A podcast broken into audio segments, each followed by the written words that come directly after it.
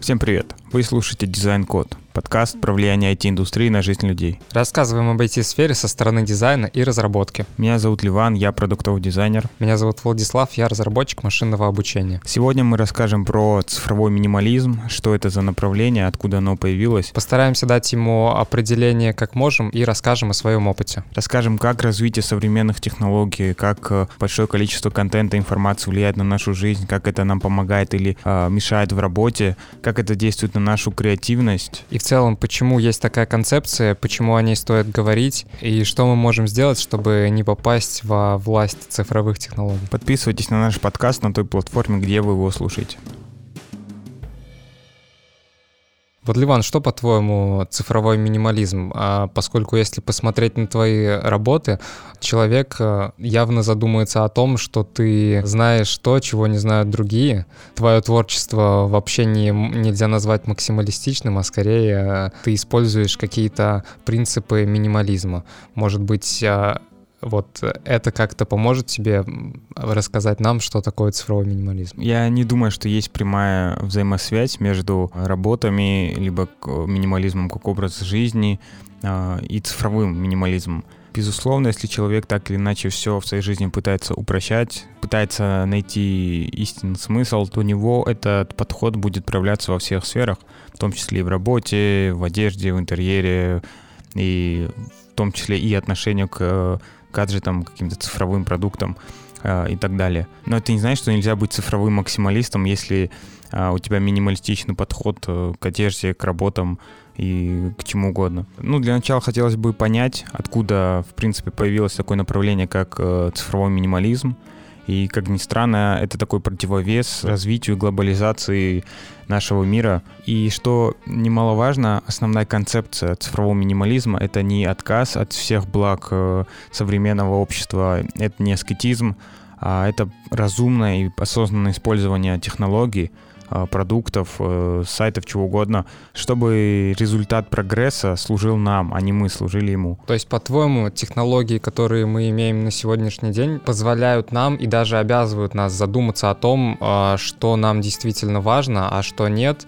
Это, получается, такая естественная потребность человека, которой не было, там, не знаю, двадцать лет назад и даже десять лет назад, когда ай ти-сфера только развивалась, появился интернет. И сейчас, когда мы видим, что каждый, не знаю, второй программист занимается в том числе разработкой сайтов и различных интерфейсов, которые можно потрогать а, в интернете, все это создает некий шум. И теперь люди стремятся к тому, чтобы сделать эти интерфейсы более понятными и не нагружающими нашу память, наш мозг а, чем-то таким, что а, вызывает уже другие проблемы, типа выгорания и подобного. Получается, что цифровой минимализм, по-твоему, это такой первоисточник э, современных проблем, э, с которыми может столкнуться человек э, в современном мире данных. Я бы не сказал, что современные технологии нас э, обязывают задуматься о том, что важно. Они, наоборот, пытаются сделать так, чтобы мы об этом не думали. И понимать, что зачем ты, в принципе, используешь свой телефон, зачем ты открыл это приложение. Пытаться достучаться до сути — это как раз-таки уже наша э, обязанность, с которой все труднее становится справляться.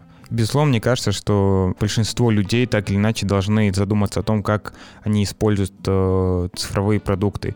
А есть даже такая болезнь, она называется немофобия. Это страх и тревога от того, что у тебя нету телефона рядом, то есть ты не взял телефон, не посмотрел, что там происходит. Мне кажется, что это действительно уже серьезная проблема. Когда ты несколько часов не берешь телефон, тебе кажется, мир перевернулся, что произошло, что-то такое, что не может остаться без твоего внимания, что тебе обязательно кто-то написал. Но, но это не так. То есть люди жили раньше, в принципе, без телефонов. Ну, понятно, что так копать мы дойдем до того, что люди и в пещерах неплохо жили. Хотя, насколько я знаю, это миф. Они жили в ямах, а не в пещерах, ну ладно.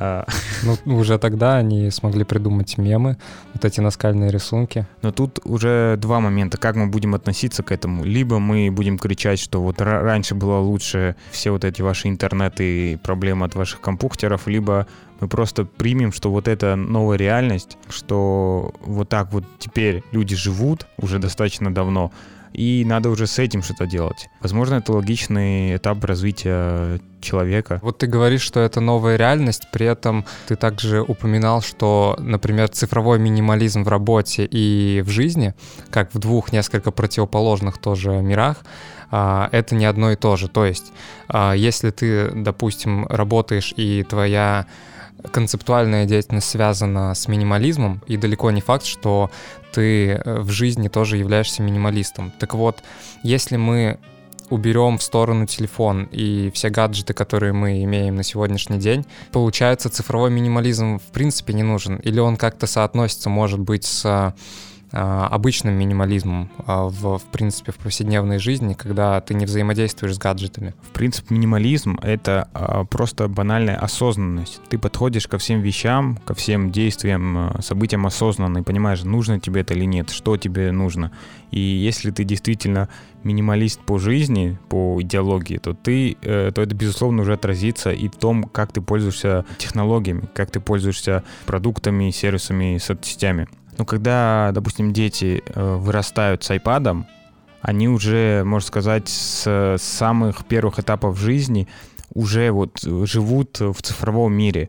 Если они не будут обучаться каким-то вот основам вот этой осознанности, понимания, что нужно, что нет, мне кажется, у них будет большая проблема с концентрацией. Это даже заметно не только по детям, которые недавно родились, начали пользоваться какими-то гаджетами, но и более старшим поколениям, которые могли даже вырасти без телефонов, без интернета. Но сейчас, из-за того, что они обильно всем этим пользуются, у них уже начинается проблема с концентрацией, клиповое мышление развивается и все вот в этом духе.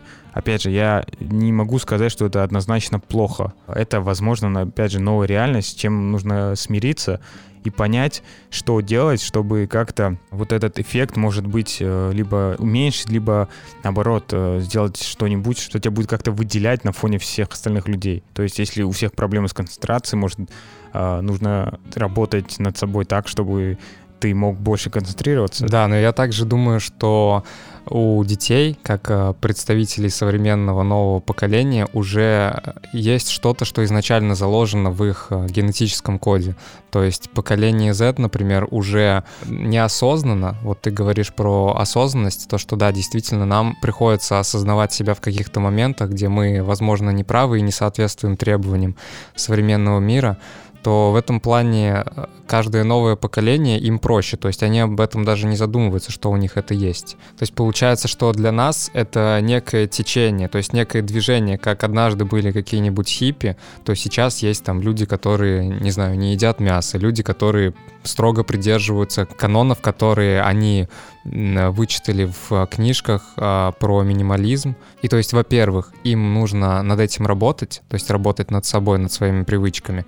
И, во-вторых, они уже становятся сторонниками чего-то, нежели воспитывают в себе именно необходимость. Ну да, безусловно, есть сообщество людей, которые, можно сказать, что это уже субкультура некая цифровых минималистов. И они как раз-таки все вместе, и можно сказать, что они условно как хиппи.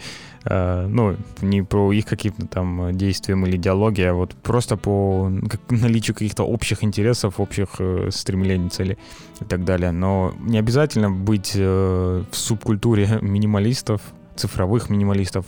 Можно просто использовать основные принципы из этого направления а, и использовать их к себе во благо. А вот как вообще человеку, который раньше не задумывался о том, что ему нужно придерживаться каких-то норм цифрового минимализма, ну, возможно, это ему действительно нужно, и он не понимает, в чем его проблема, она на самом деле в этом.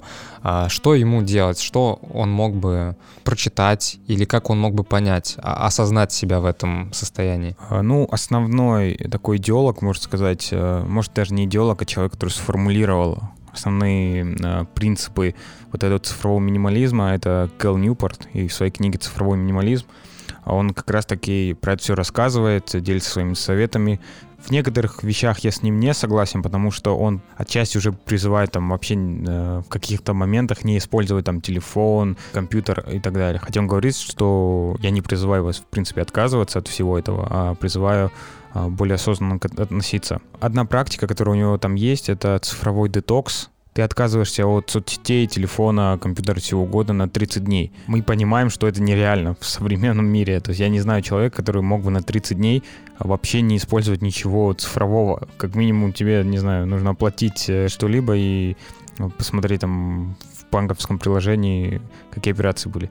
Но даже если мы пользуемся основными какими-то а, приложениями, которые мы понимаем, что вот это нам нужно, а соцсети нет, и не пользуемся соцсетями, даже это достаточно трудно сделать в текущих реалиях. То есть можешь ли ты целый месяц не заходить в соцсети? Как мне кто-то написал, что-то скинул мемасик и так далее. А, я сам пробовал такой подход года два назад, но я на двадцать дней, по-моему, только делал такой цифровой детокс и не отказался от всего. Я просто на какое-то время удалил э, YouTube, Instagram, э, все соцсети, оставил мессенджеры, в которых я вел переписку и так далее. Но это действительно очень трудно. Это очень трудно сейчас не пользоваться даже соцсетями. Но я бы не сказал, что это необходимо. Через тот же Инстаграм мы можем узнавать о новых вещах, о каких-то интересующих нас сферах. Поэтому я даже не провел полный цифровой детокс, как это описано в книге, но а, после этого я просто понял, что мне нужно, а что нет. То есть я отписался от многих людей в Фейсбуке, в Инстаграме, а, скрыл там сторис, оставил только вот именно важных людей. Хотя это началось, кстати, у меня до прочтения книги, до того, как, в принципе, я узнал, что это цифровой минимализм, я просто понял, что а, зачем я смотрю а, на сторис людей, с которыми я не общаюсь там уже несколько лет. Я их видел, мог один раз видеть в жизни, где-то там мы пересеклись, мы подписываемся, и я уже несколько лет смотрю, э, слежу за его жизнью, но я понимаю, что мне это не нужно, и из-за этого я отписался от многих людей, э, на каких-то там селебрити и рэперов я еще с... Э, как только у меня Инстаграм появился, я только подписался в году в двенадцать на всяких снупдогов, пятьдесят центов, и понял, что что за бред они выкладывают, зачем мне за этим следить, сразу же от них отписался. После этого я не подписывался на таких известных людей. Да, вот я тоже вспоминаю свои школьные годы, когда появился Инстаграм, и буквально там в первый год все мои одноклассники там и старшеклассники поустанавливали себе на телефон и Инстаграм, начали на всех подписываться, смотреть эти бесконечные сторис. Сторис позже появились, когда я начинал, там только квадратные а, изображения были. Да-да-да, но мне вот врезалось в память именно то, как люди уже начинали, когда смотреть сторис, получается, что это где-то через три-четыре года после запуска Инстаграма, и, может быть, раньше, не помню, плюс-минус. В шестнадцатом году появились сторисы, Инстаграм, по-моему, в десятом. А. В одиннадцатом или двенадцатом Facebook купил уже. Ну вот, уже даже проблемы с хронологией в связи с этими э, новинками, и как они быстро развиваются. Так вот, э, я не понимал, почему людям так интересно смотреть на жизнь каких-то известных людей или, может быть, мало знакомых людей, э, почему они тратят на это свое время. Я и, именно из-за этого я не, долгое время сам не устанавливал себе Инстаграм, и только когда я уже сам э, зарегистрировался там, я э, начал сразу же придерживаться вот тех принципов, с которыми я был не согласен изначально. А, то есть я не смотрю до сих пор там сторисы, на которые у меня или нет времени, или мне не особо интересны. А, также я сам там минимум постов делаю просто для того, чтобы сохранить а, какую-то память лично для себя, чтобы это вызывало какие-то триггеры, чтобы я мог вспоминать вот эту самую хронологию действий.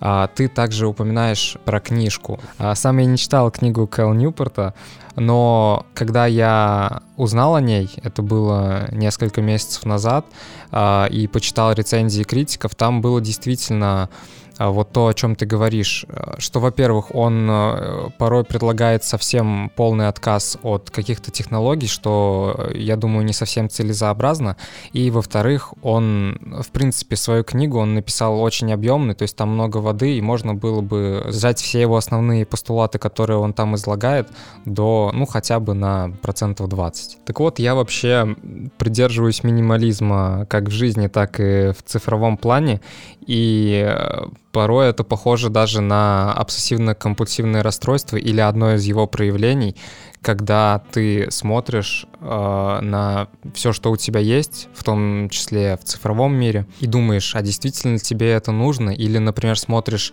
на операционную систему и думаешь, почему здесь так много всего, можно ведь было сделать меньше, кому нужно пользоваться вот той кнопкой или той функцией.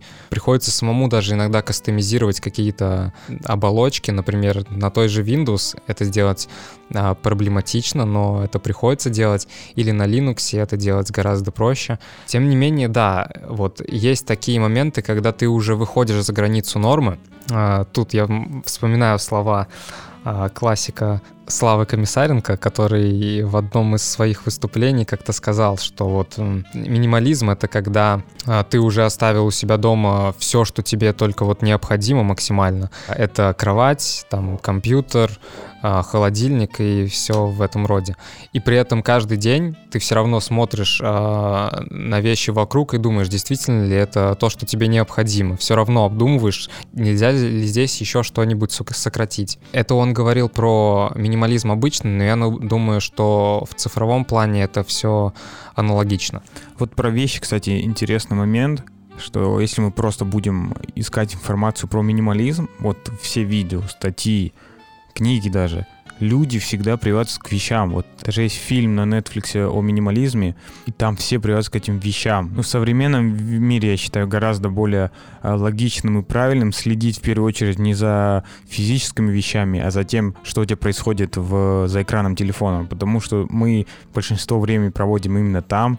Да, я понимаю, что вещи вокруг нас могут на нас давить, что у тебя там тридцатая футболка какая-то, которую ты никогда не надеваешь. Это все круто, да, конечно, надо с этим что-то делать, но в первую очередь, я считаю, нужно посмотреть, как ты проводишь свое время в телефоне или в компьютере. Про вот какой-то отказ или ограничение, я помню, что когда я еще на Винде был, в Яндекс браузере появилась такая возможность, что можно скрывать рекламные блоки. То есть ты выбираешь на сайте какой-то блок, и он это скрывает. Я тогда быстро понял, что не обязательно рекламу скрывать. И я зашел в YouTube и скрыл всю главную страницу. То есть когда я заходил в YouTube, там отображалось просто белый экран и строка поиска.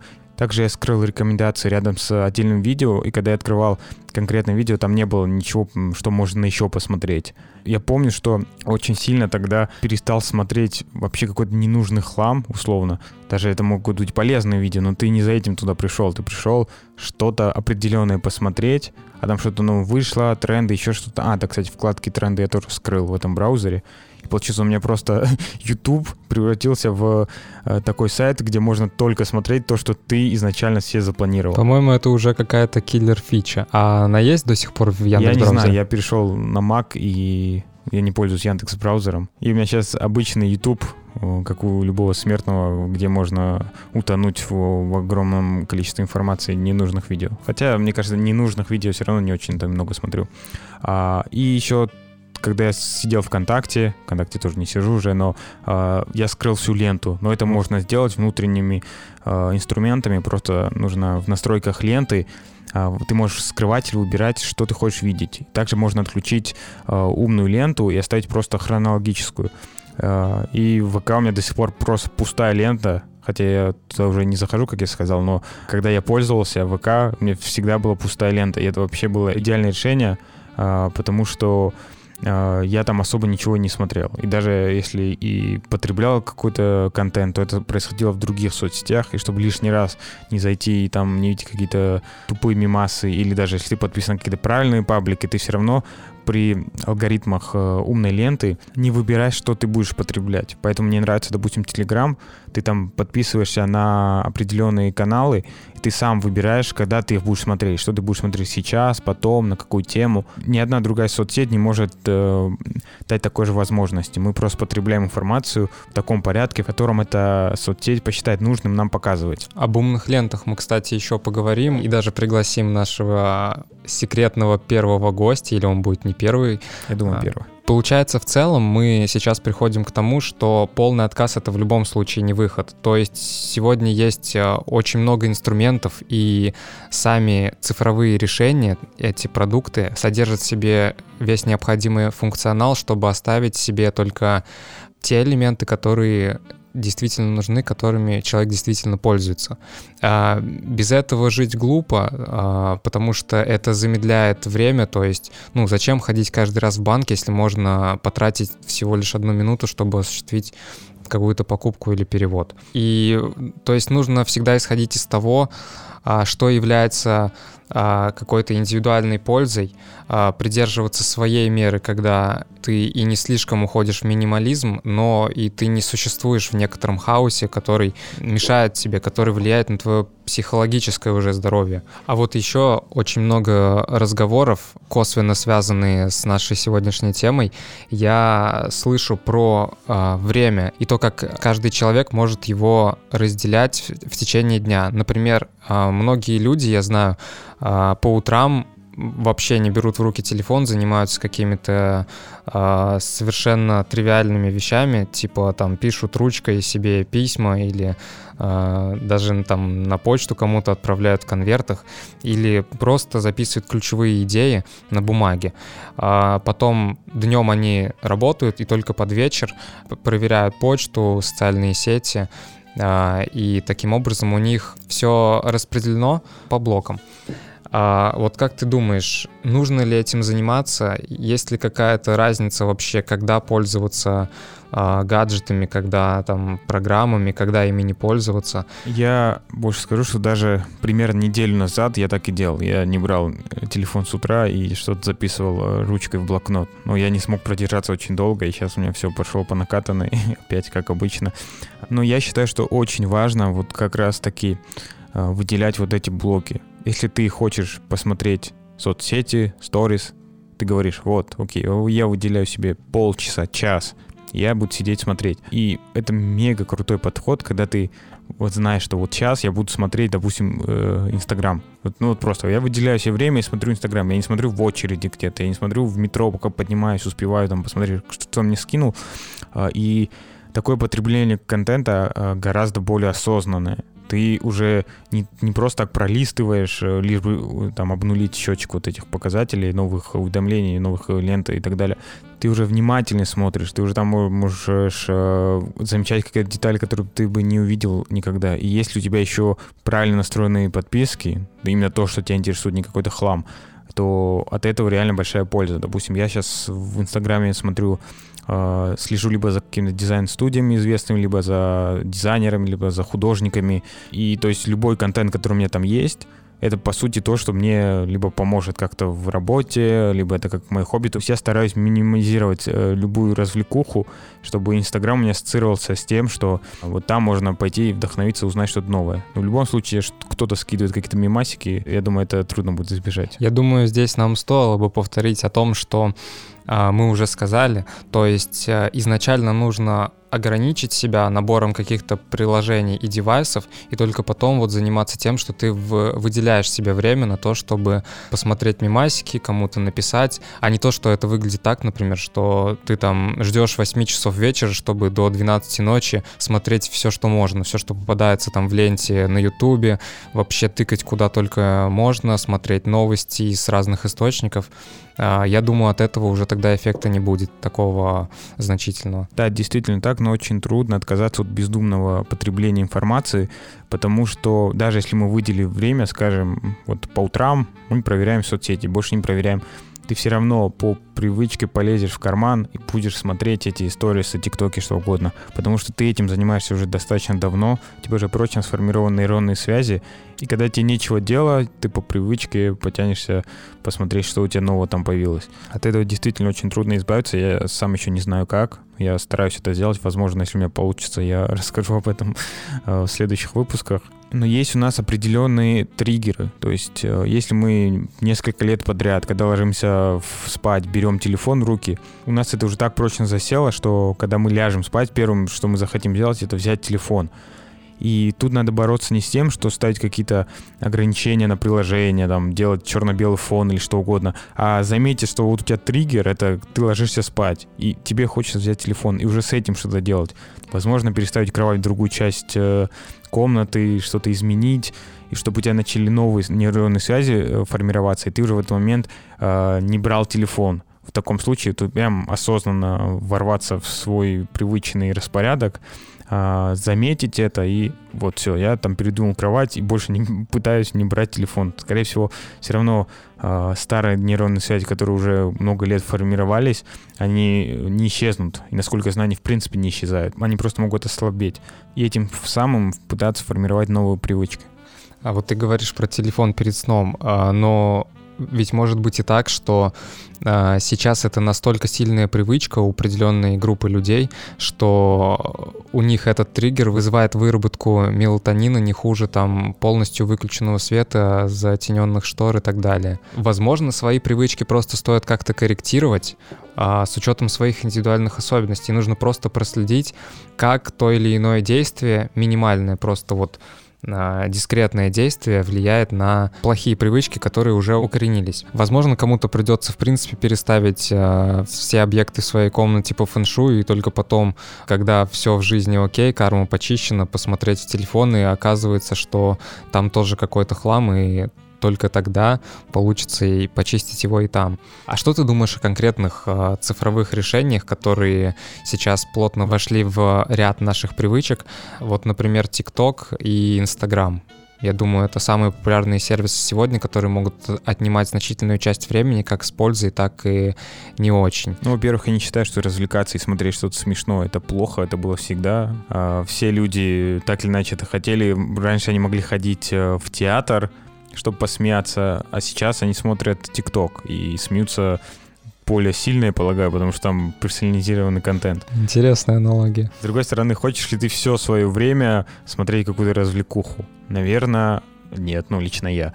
А поэтому ничего плохого ни в ТикТоке, ни в Инстаграме я не вижу, если ты просто понимаешь, как этими соцсетями пользоваться, если ты осознанно будешь это делать. И, в принципе, весь наш выпуск сводится к тому, что надо быть просто осознанным и замечать, что ты делаешь, и что тебе надо, а что нет. Это очень трудно. То есть это на словах легко звучит, но в реальности, чтобы это определить и на это повлиять, нужно потратить очень много времени и сил.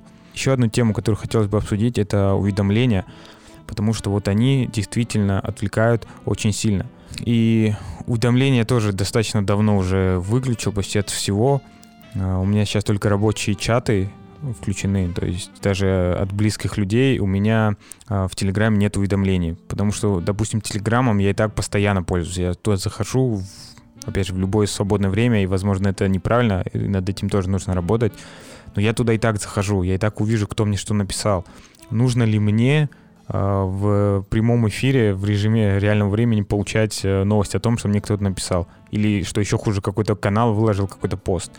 Или, что еще хуже, смотреть лайки. То есть я кто-то поставил лайк и такой: о, кто же мне там поставил, посмотрю. Ну зачем? Ты и так зайдешь в это приложение и посмотришь, кто тебе эти лайки ставит. Или какая-то рассылка новостная от каких-то других приложений тебя пушат какими-то акциями и предложениями. Ну... Это все внимание. А внимание очень трудно сохранить, особенно сейчас. Все пытаются бороться за наше внимание. И когда ты включаешь уведомления от разных непонятных программ или от каких-то игр, что типа проснись, на тебя нападают, там самокрушат или еще что-то.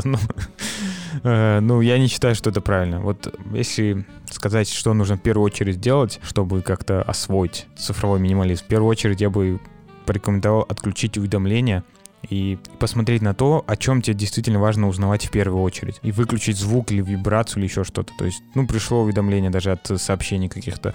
Ты можешь увидеть это либо на заблокированном экране, либо просто в э, центре уведомлений. Но не получай там звук, вибрацию, сразу типа проснись, там, тебе кто-то написал ВКонтакте, обязательно проверь.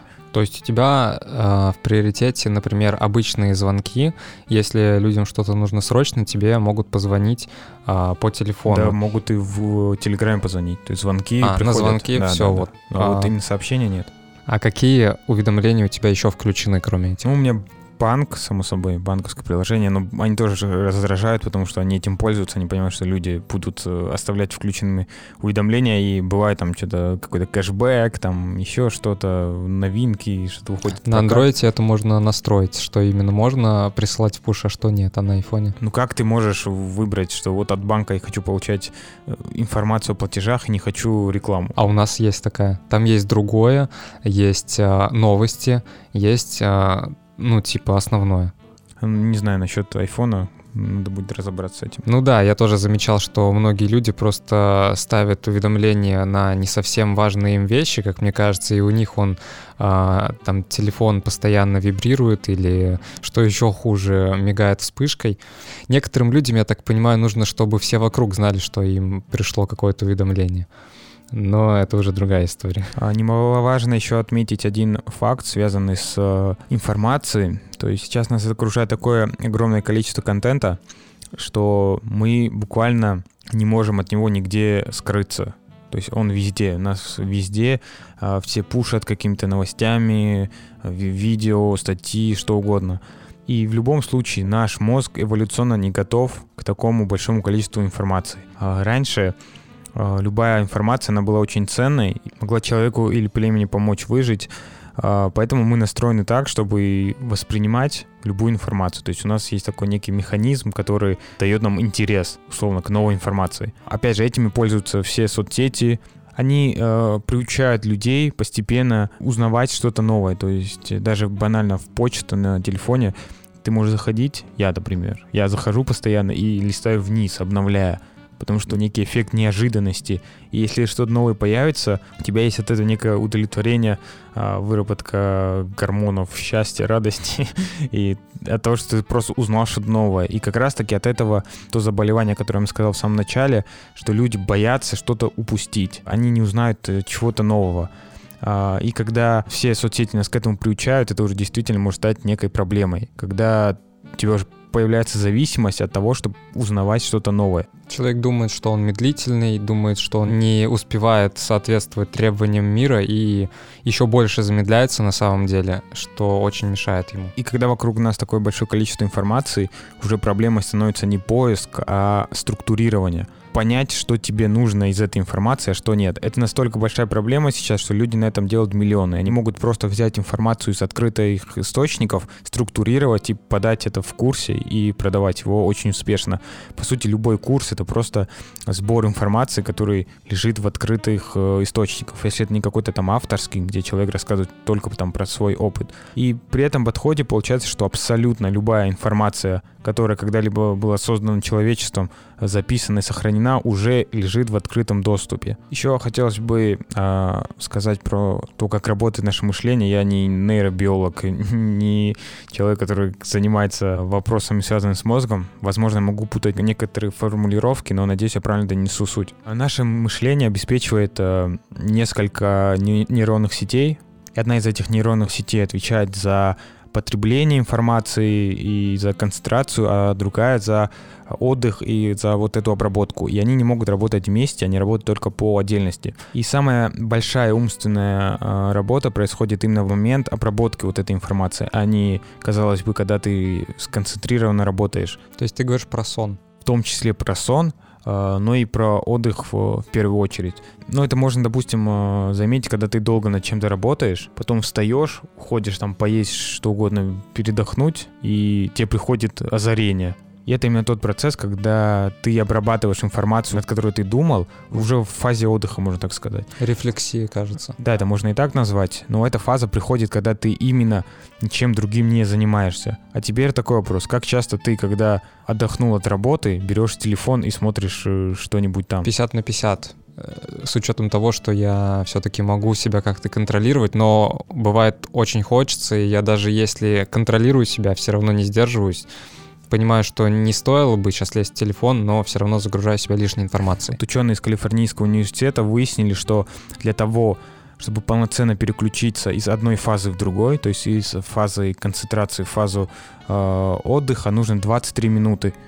То есть даже если ты посмотрел какое-то видео, узнал что-то новое, чтобы ты по-настоящему это понял, осознал и обдумал это, тебе нужно двадцать три минуты. Мне кажется, это просто непозволимая роскошь в современном мире, что ты после какой-то полученной новой информации двадцать три, минимум двадцать три минуты просто э, был в фазе отдыха и обдумывал это. Из этого можно сделать вывод, что огромное количество информации проходит мимо нас, и мы из этого толком ничего не запоминаем, не можем никак это принять, обдумать, э, сделать какие-то выводы, разложить по полочкам э, и так далее. Да, но и спешить нам вроде некуда, можно просто жить в своем темпе и потреблять ту информацию, которая необходима. А если информация имеет какое-то всеобщее значение, о ней по-любому ты услышишь а, даже от прохожего. Или там по новостям, которые ты не смотришь, но которые будут шуметь везде, или просто от своих друзей, которые там следят с определенной периодичностью за этим. Ну да, но все равно ты же потребляешь информацию. Ты же что-то делаешь, что-то смотришь, работаешь над чем-то.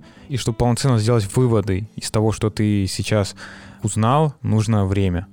И как раз таки, если этого не делать, то это понижает нашу креативность и способность создавать что-то новое. Потому что мы, по сути, просто бесконечно потребляем уже то, что создано другими людьми. И как это скажется на нас в будущем, мы не знаем. Потому что вот мы только сейчас недавно, последние, условно, десять лет, как только появился iPhone, ну, массово, скажем так, столкнулись с такой проблемой, с переизбытком информации. Лично я чувствую постоянно какую-то утомленность, что я устал, что я толком ничего не сделал, а уже не могу там э, соображать, когда постоянно что-то слушаю или смотрю, или даже работаю и на фоне включаю какой-нибудь э, что угодно, подкаст, не подкаст, видео.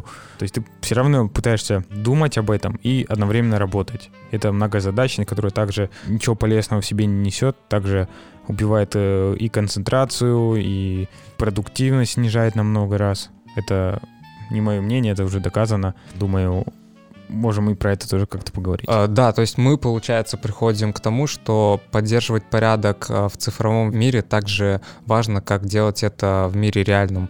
И это влияет как на психическое здоровье, так и на свою личную эффективность во, во взаимодействии с тем, что в этих двух мирах есть. На этом все. Надеюсь, мы нагнали не слишком много негатива. Думаю, что вы сможете делать правильные выводы. Если мы где-то ошиблись или что-то неправы, то поправьте нас в комментариях, где удобно, где угодно. Наш личный минимализм можно отследить во всех наших соцсетях. Пишите нам, мы в любом случае получим от вас уведомления, если у вас есть что сказать. Не забывайте подписываться на тех платформах, где вы существуете. И слушайте наш подкаст. Всем спасибо. До свидания.